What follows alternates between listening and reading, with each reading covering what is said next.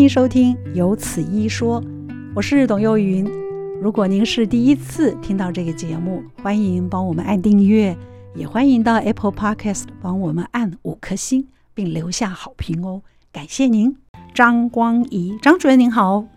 王姐好，嘿，各位听众大家好，谢谢主任今天特别抽时间来跟我们大家分享一下。您跟我们今天谈的主题是无痛分娩，请问无痛分娩是由麻醉科医生来进行，对不对？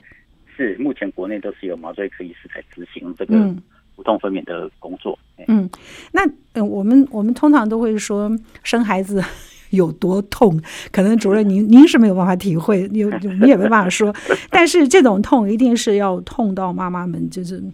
是是是，不会，有些妈妈们生过一个以后就不会想要生第二个，因为他们可能觉得那种疼痛是不能忍受的。是，可是有妈妈们说，这个疼痛是生完了就忘记了。是是是。那您在做无痛分娩的时候，产妇们都是怎么样跟您分享的？呃，其实啊，大部分做过无痛分娩的那这些产妇啊，就是她如果第二胎要回来生的时候，她大概也会选择要做无痛分娩这样子。哎。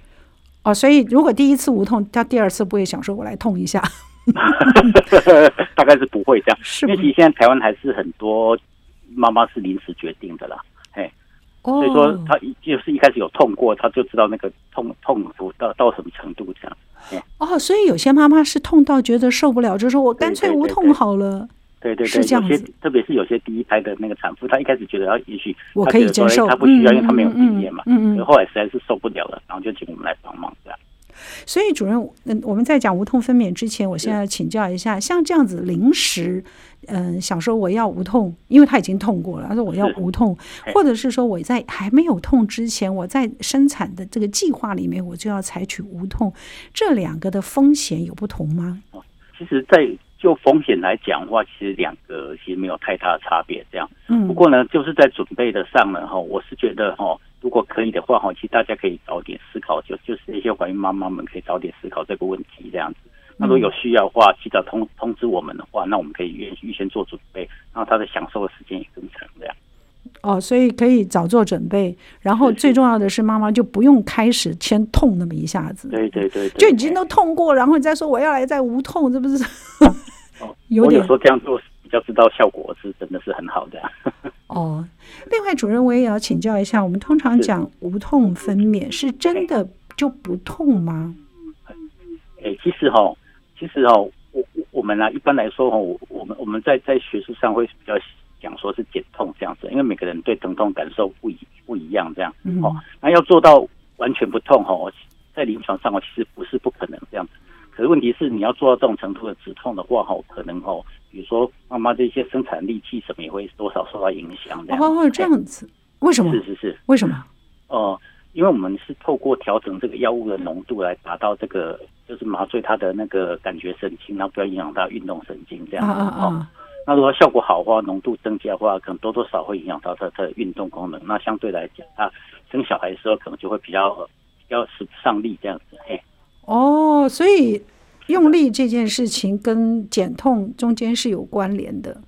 嗯，对，所以说基本上啊，我们大概啊，哦，大概希望就是说，就把病人的疼痛程度降到最低，这样，那同时保留他这个运动的功能，这样让他可以顺利的把这个小朋友这样生下来。对呀、啊，因为我们谈。今天谈无痛分娩，请的是神经麻醉科，所以你就知道这个无痛它也是透过一个神经的麻醉。不过我们还是要请张光仪主任来跟我们大家介绍一下什么是无痛分娩，它的机转是什么？哦，事实上，那个无痛分娩，然后我们在我们的的麻醉的学理上的话，它是属于一种那个所谓的硬极膜外的的麻醉方式。硬极膜外，哦、嗯，对对对对。然后它在施作上呢，就是说哈，我们透过那个呃，我们从背后打一个针这样子，然后把一个软管埋到病人硬脊膜穿腔里面哈，就是在那个脊椎里面的一个空间这样子哈。嗯。那这硬脊膜腔呢哈，是有很多这个神经哈，脊椎的神经经过的地方这样。嗯。那我们在那个地方交药物之后呢哈，然后就慢慢慢慢可以麻醉这些神经的构造这样子。嗯。哦，然后暂暂时性的来阻断说这些神经的传导，然后达到这个止痛的目的这样子。嗯，应急膜外的一个麻醉方式。是是。哎。所以没有什么。要我们特别挂心的疑虑没有？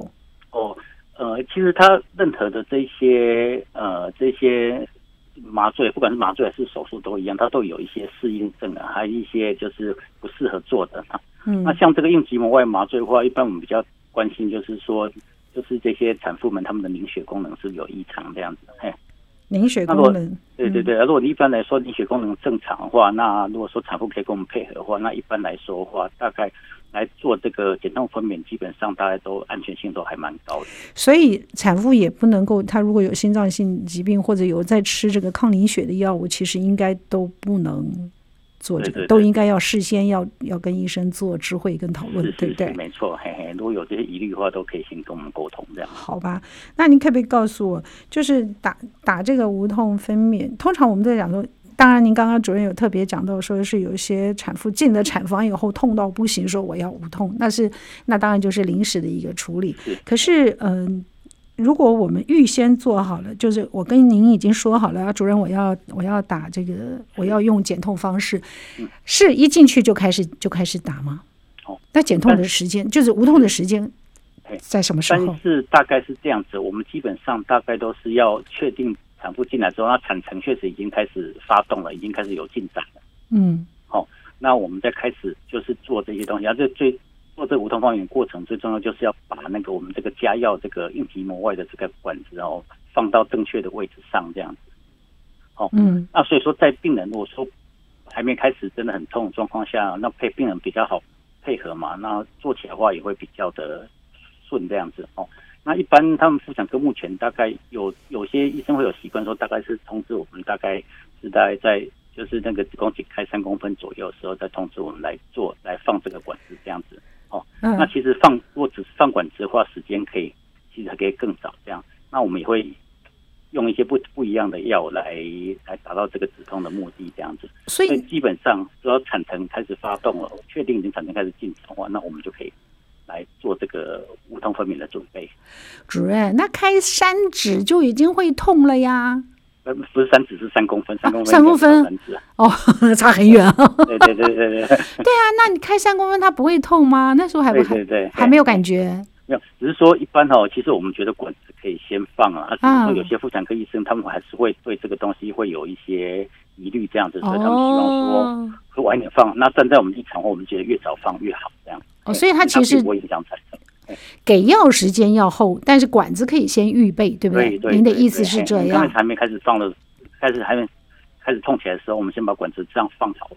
那放好之后呢，那我们就可以，如果开始痛，我们就可以开始加药。直接加药，嗯，是是是，因为放这管子的话，其实也是需要一点时间的。哎，哦，所以放管这个是这个都是由麻醉科医生来来做处理的。嘿，OK，好吧，那这样子我们讲起来。真的是打完了以后，您刚刚因为讲说是硬结膜外腔，是不是也有一种叫打在脊椎的？我记得我们的麻醉都是打在脊椎里头的。哦，那个是半身麻醉，嘿，不一样。对对对对对，嘿。所以，呃，对于那个产妇来说，它就只有一种。呃，是这样子讲，因为硬结硬结膜外腔哦，它就是它的药物的控浓度的控制上的话比较比较好做这样子哦。那你打到。打到那个硬结膜内的话，那一般就是我们所谓的半身麻醉嘛，嗯嗯，然后它是比较接近麻醉的方式。那当我们可以透过不同药物选择，一样达到止痛效果啊。可是问题是，呃，硬结膜外腔可以放管子，那在硬结膜内的话就不太适合这样子，因为现在还没有合适的管子可以可以使用这样子。嗯嗯，嗯，所以说，一般我们都是做硬结膜外腔这样子。嗯，那在经验上的话，大概应该不管是国内国外，都是以硬结膜外腔为主来做这个减痛分娩这样。嗯，所以一定要等到产妇痛才的才才开始给药吗？还是说你们会透过什么样子的那个那个荧幕来看小朋友啊，或者看妈妈的这个反应来给药？就是孩子的生产过程中，你们是在什么时候才给药？他一般都会有做这些，就是这个子宫子宫张力跟这个跟这个什么，就是胎心音的监测这样。不过这是在产程进展方面的的的的监测这样。嗯，那至于说这个。产妇痛到什么程度的话，我觉得这是很主观。其实只要她开始有宫缩啊不舒服的话，哈，那如果我们这个管子在话，我们就可以开始用药了。嗯嗯，所以这是要看取决于妈妈了，就是要要这个呃产妇，对啊，她说我很痛，你就可以给我。对对对对，因为每个人对痛的感觉都是不一样的，对对对，嘿。嗯，好，其实其实讲到这个无痛分娩，有很多妈妈们，当然有人用过，她就会觉得啊，真的让她省掉很多力气。那也有人，也有很多传统生产的妈妈们就会觉得说，嗯。无痛分娩好像会带来一些嗯副作用，或者是以后的这个问题。我们今天在节目内容里为您邀请到的是台北荣民总医院麻醉部神经麻醉科的科主任张光仪张主任，来跟我们大家介绍一下无痛分娩，讲到了产妇嗯施打的时间呐、啊，它的这个好处啊。不过要请教一下，呃，无痛分娩它。真的可以到不痛到什么程度？这也是一个很主观的问法吗，主任？诶、欸，是嘿，诶，基本上啊哈，我觉得哈，我们都一定会让病人的疼痛就是降到说他可以忍受的程度这样子，因为药是可以一直加进去的嘛。嗯，啊，如果如果说这个产妇有需要的话哈，我觉得我们可以透过这药物的剂量还有浓度的调整，然后一定可以达到它一个满意的这个止痛效果。嗯，那所以嗯。药剂是由您在负责，那你可不可以告诉我们无痛分娩的优点？除了不痛以外，嗯，呃，不痛的话，基本上我觉得可以让这些产妇就是在生产过程中就是保留体力这样子，因为其实我们平常在在那个打无痛分娩最常看到就是说病人很痛这样子，啊痛到受不了，然后他才要做无痛分娩，然后打完之后呢，大概我们再过个十五分钟再去看他，因为我这个药物完全作用大概十五分钟，然后有时候过去的时候病人已经睡着了。哦，他舒服他就睡着，因为他刚才就是太过用力，嗯，痛到在床上这样扭来扭去，他没有办法休息这样子。哎，其实我一般来说呢，然后我们的经验上哦，虽然说学习上没有没有说特别的研究来证实这些东西，不过我们临床上看到的是有些产妇啊，一开始产程进展不太顺利，然后用的，因为可能很多，比如说像初产妇啊，可能不知道怎么用力这样子，那用了无痛分娩之后，她不痛之后，她可能配合这一些。呃，就是这些叫用力等等这些指令，这样，然后生产过程中也会更顺利，这样子哦。就是，那反而它是生产程进展更更顺利，那那当然就是疼痛程度降低很多，那就不用讲，这反正就是打无痛分娩的，嗯嗯嗯的的的最主要的好处，嗯嗯嗯，是，所以会有一个良好的生产经验，有一个保存体力，对不对？然后也因为这样，你就可能心脏负荷呀、心肺功能啊都会比较比较好一比较好一点，这样子减轻它的负担。其实为什么会让子宫流血量有点增加？会吗？呃，子宫流血量增加哈，因为基本上这个硬膜外的那个什么那个呃的这些止痛方式哈，它的药理上作用的话，会让血管就是有一个扩张的作用啊。嗯，我基本上它子宫出血量增加的情况的话，应该都还在可控的范围这样子。所以说，这个基本上这个这个部分在临床上的话，并不会造成太大的问题。这反而是对胎儿有好处。听说？对对对对，其实大部分的话，其实对产妇来讲的话，其实做这个话哈，其实出血量并不会明显的增加。OK，哦，其实并不会，对不对？对。可是因为在生孩子的时候，产妇压力是大的嘛，所以那量血量少。那如果这样比较放松一点的话，出血量增加，其实对小朋友是好的。那主任也说不会出血量更多更多。对对对，相较起来，并没有像我们讲感觉上说好像很多多到害怕这样子。不会不会不会，好。所以你看，这个就是无痛分娩给大家的好处。那你可不可以跟讲一下无痛的缺点是什么？它一定有缺点吧？哦，对对对，因为任何的这些治疗啊，哈，因为它也是把药加到身体里面去啊，都多多少少哈。可能会有一些副作用，而且这些副作用的话，大部分都因人而异啊。嗯，那比较像常见，像有些病人会觉得怎么？可能会觉得有一点点恶心、呕吐嘛。哦，里面可能会要为了它使用效果更好，这样我们会合并使用一点点吗啡类的药物，它剂量很少，这样。嗯嗯。那对，基本上对那个妈妈跟小孩都不会有特别的影响。那不过因为这些药物的话，有些比较敏感病人的话，可能就会他对这些吗啡类药物很敏感，他可能就会想吐啊。嗯嗯。然后再就是说，有些人会觉得说，哎，身体会痒啊，这样子。会痒哦，OK。对对对，哦，这是比较特别的副作用。那当然跟比较有关系，然后详细原因的话，目前还不清楚这样子。嗯。那再就是说，跟因为它无痛分娩基本上也是一种麻醉方式嘛。哦，嗯，那有些病人的话，可能会就是说，可能用完这些药之后，然后可能会有一点点血压偏低的现象。那那也许头晕这个都有可能这样。那这个临床上的话，我们都可以，因为我们都给病人做监测，这些我们都看得到，我们都会及时来做处理这样。那基本上这个止痛方法啊，基本上是安全性是蛮高的这样子。那临床上使用的满密度的话哦，是更高嘿。嗯，所以。呃，严格讲起来，这一些风险都是在可以控制的范围之内。嗯，没错没错，然后都临床上都是可以处理的。临床上都是可以处理的。错，是的。有，那您刚刚有特别讲到，不是所有的产妇结合都是合适的，也就是一个凝血功能要非常小心。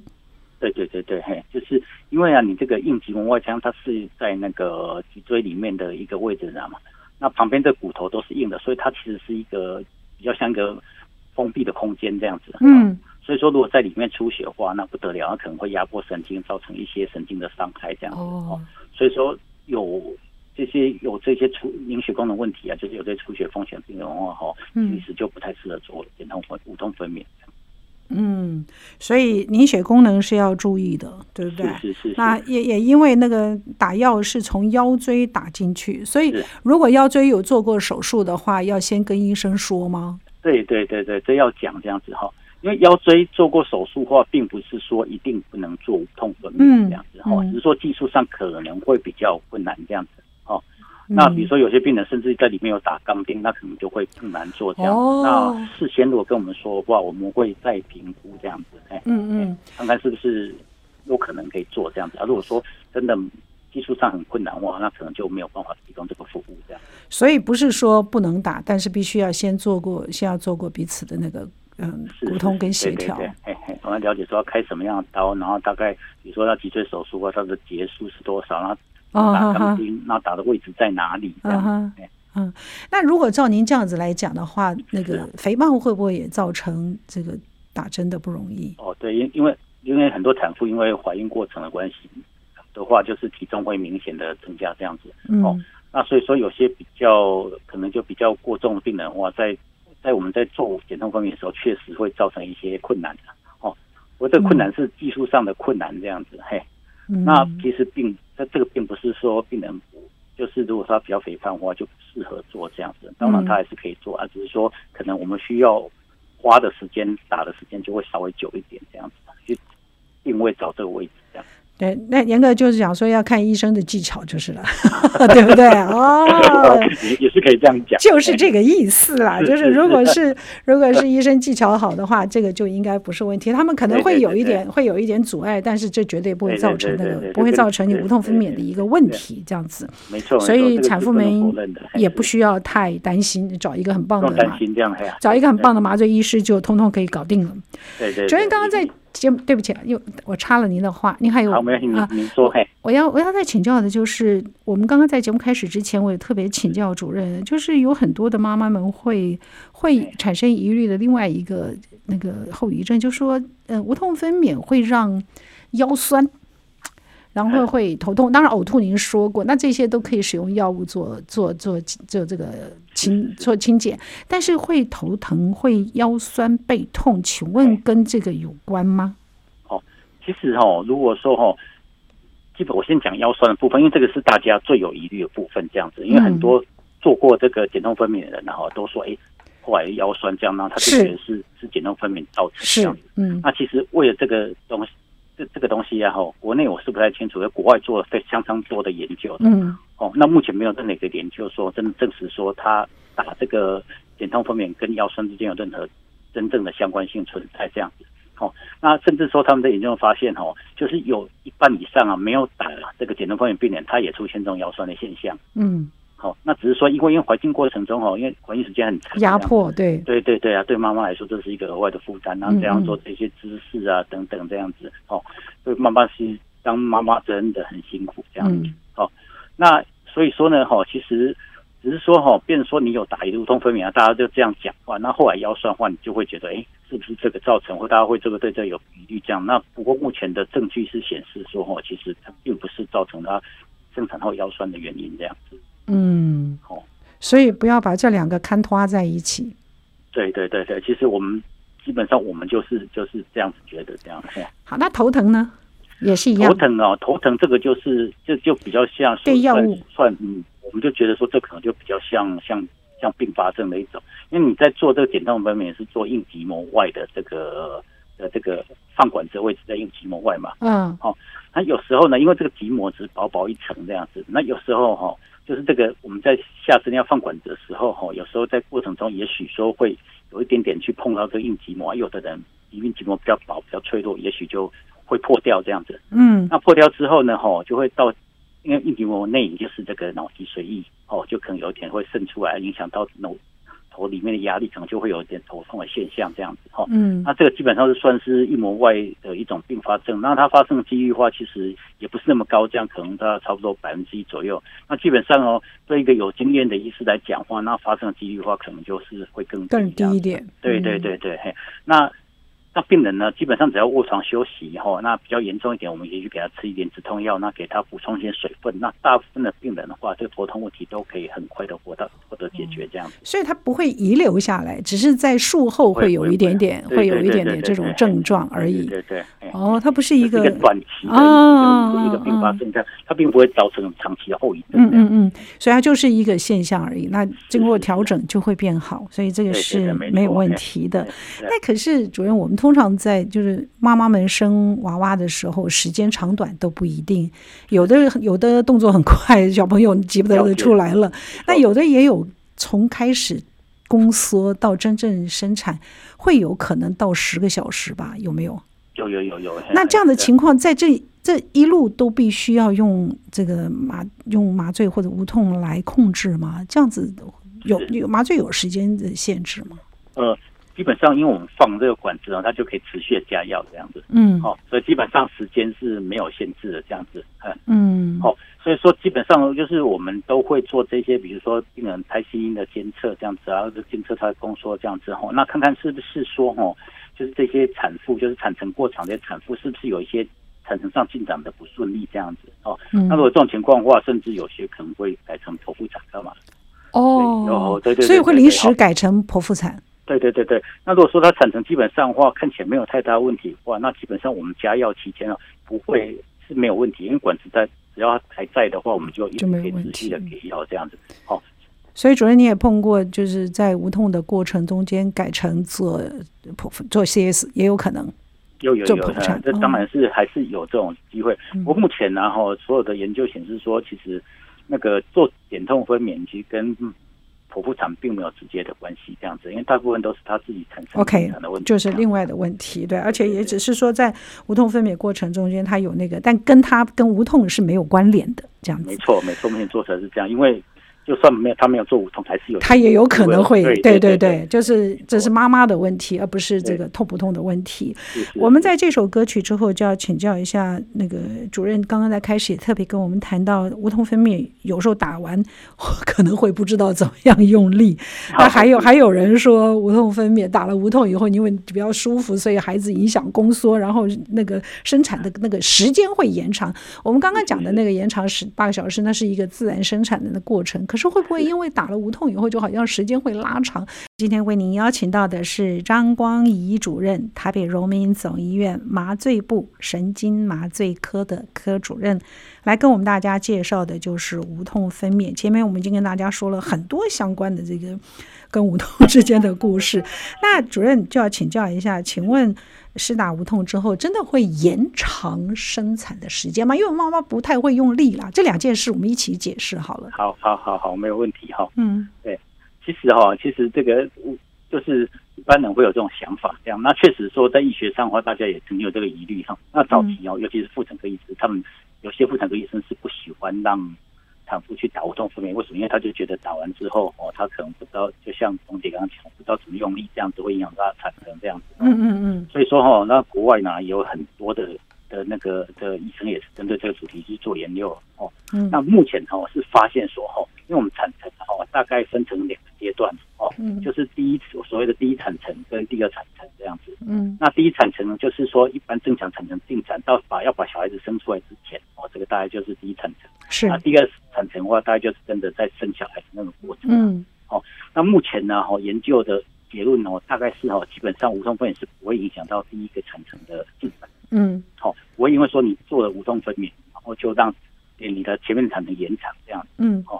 不过第二产程来讲话，哈，确实目前是有看到的结果是说，稍微可能会延长时间。哦，真的会哦，嗯，对，会有一点点就是延长这样子。可是问题是，就是这个延长对妈妈来说啊，并不会造成什么特别的这一些问题啊。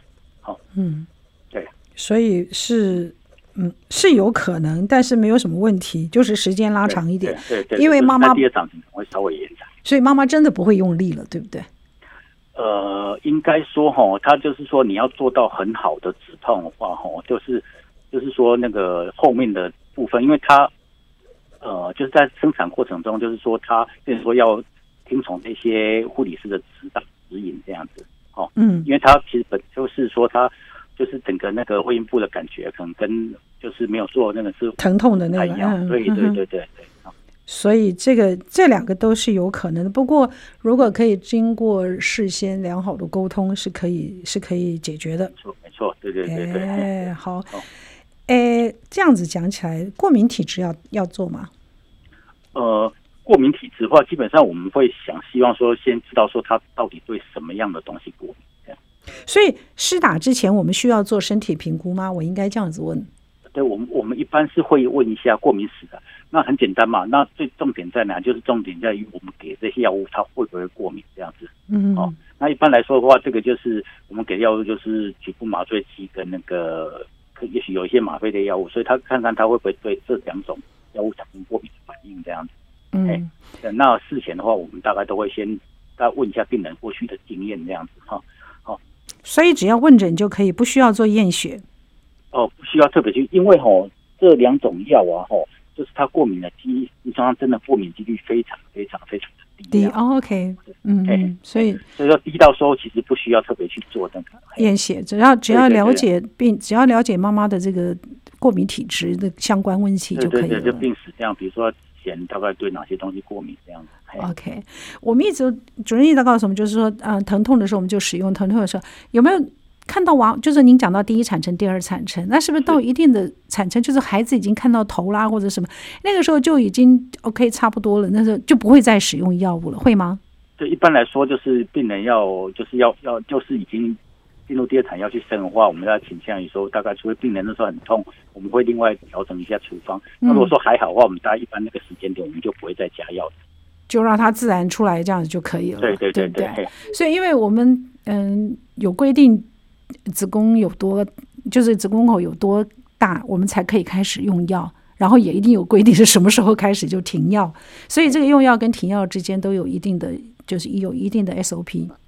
诶，对，基本上的话，我们大概都是会会大原则上，大概就是像我刚刚这这样子说这样子，是嗯，所以如果我们我们这个做做无痛分娩结束之后，有特别应该要注意的事情吗？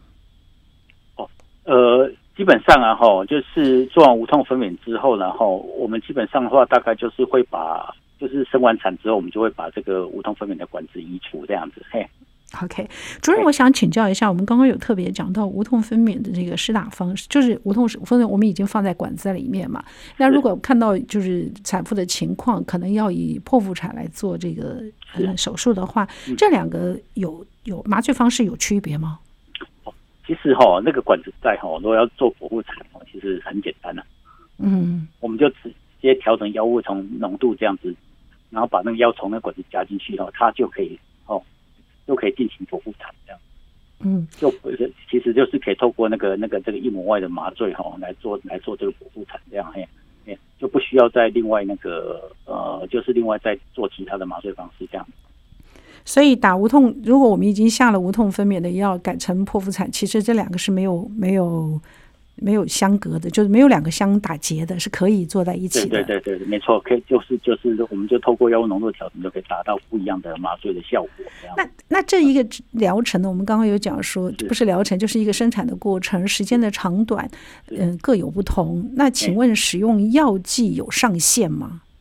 呃，基本上我们用这些药剂啊，因为任何药物它都会会。会被身体代谢掉嘛？嗯，那我们用这些药物都很安全，这样。那在我们临床使用这这个剂量，然后在这个不管说它的时间多长的话，大概基本上哈都不会造成什么特别的问题的。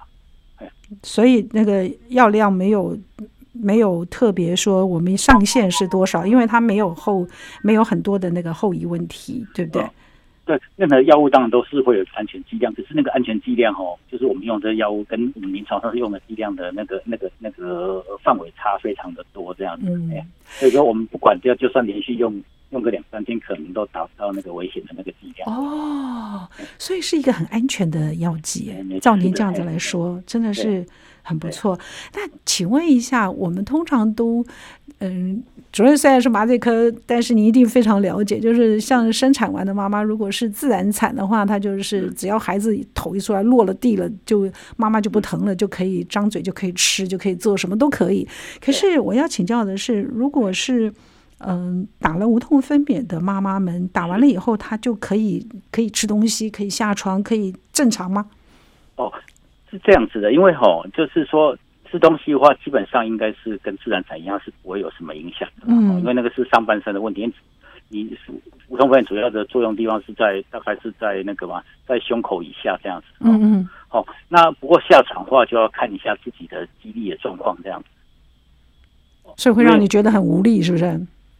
如果说有这种比较小比较无力的现象的话，可能就不适合太早下床这样子。嗯，嗯，嗯，因为每个人对这个药物的感受可能就它这个代谢可能都会有点不同这样子哈。那基本上的话哈，我是觉得啦，如果说你在呃就是在第二产程之后就开始把这个药停掉的话，那基本上生完之后哈，它应该不会比一般的那个呃那个自然产产妇哈下床时间会更慢这样子哈，应该还是可以下床，只是说。保险起见的话，我们都会希望说，产妇就下来要下床之前，先站一站，扶一下，嗯，稍微站一下，这样确定自己脚力量没有没有问题，这样子，然后再比如说走去上厕所干嘛，这样会比较安全，这样子。因为我们都知道麻醉之后，大家都会说你一定要肠子通气啊，什么什么什么什么，你才可以进食，不然你就会不然你就会呕吐嘛。但是这个没有规定。其实这个这个硬筋膜外的这个止痛啊，哈，其实我们不会特别去要求病人那个进食，就是对对对对，然后排气这些，因为一般是开这种腹部的手术比较要注意说排气的时间这样子，然后尤其是说比如说有动到动到肠胃道的这些器官啊，哦，那还是说有把肚子打开这样，那基本上像自然产啊，然后像我们这无痛分娩的是。呃，对，甚至我们无痛分娩打这些药物的话，它会促进肠胃的蠕动，这样。哦，反而好的，反而会有饥饿感的。我觉得可能。哦，所以产妇可以马上就可以张嘴吃东西，然后就可以产生那个乳汁分泌。哎，讲到乳汁分泌，无痛分娩会不会跟乳汁分泌有影响？啊，因为在临床上，我们常常有有人会问到这个问题，这样子。嗯、那基本上的话哈，因为。会影响那个呃，我们会比较会担心，就是说这些吗啡的药物会不会说被身体吸收，然后分泌到你的？哎，对啊，小朋友会不会啊？小朋友会不会吃到那个麻药？对对啊，这样哎呀，小朋友那个到时候吃吃奶的小朋友就比较乖，这样比较不会。对啊，就昏睡，对，会不会？不会啊，其实就就刚刚讲这是开玩笑，哈哦。那其实这个我们用的吗啡类药物的剂量哦，然后就非常非常的低，这样。因为它直接从这个我们的中枢系统，我中枢神系统的神经系统来给药的，嗯，对啊，对啊，所以说它使用的药物量其实是非常低的。那这个药药物剂量就算被身体吸收，然后又分泌到乳汁去的量，又几乎是微乎其微这样子。嗯，所以小朋友在这种情况下的话，去吸掉这些乳汁的话，其实并不会有什么特别的这些这些这些问题这样子。所以说基本上要哺乳什么都是很安全。所以从我们从今天节目开始到现在，就是我们跟主任这样子讨论无痛分娩的事情，你会发现它其实它有它绝对的安全，就是几乎相对是很高安全度的，然后风险很低的那个相关的副作用也是可以几乎被忽略的，对不对？那还有我们常常关心妈妈的腰疼啊，或者是乳汁分泌的问题，主任也给我们做了一个很完整的说明。那所以最后。一点时间，一分钟，主任给我们总总结一下，就是嗯，无痛分娩这件事，我们麻醉科主任，尤其是深切麻醉科主任，跟我们大家所做的一个结论，好吗？哎，好好，那基本上我觉得哈，无痛分娩呢，哈，对产妇来讲是一种非常安全有效的止痛方式，这样子哈，嗯、那。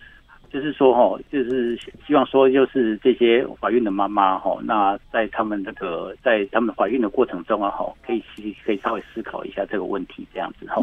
那如果有需要的话，哦，我决定要做的话哈，其实可以在产程开始进展，然后到医院来待产的时候，就请那个病房的护理师或或者是或者是妇产科医师通知我们，那我们就尽快把这个完成，那可以早点享受这个无痛分娩的带来的这些好处，这样子。嗯，因为我们现在这个国内的生育率并不是很高，如果我们可以多多利多利用一下无痛分娩，让妈妈在整个生产过程中间感受的那个。感觉是好的，说不定可以稍微提高一下生产率。有有可能哦，我们也这样希望这样。因为不要那么疼痛嘛，我们有一个良好的生产经验，对不对？是是，对对对，对对啊，这样我们就麻醉医师又多一个社会贡献。多好啊！非常谢谢台北荣民总医院麻醉部神经麻醉科的科主任张光宇张主任跟我们大家做的分享，谢谢您。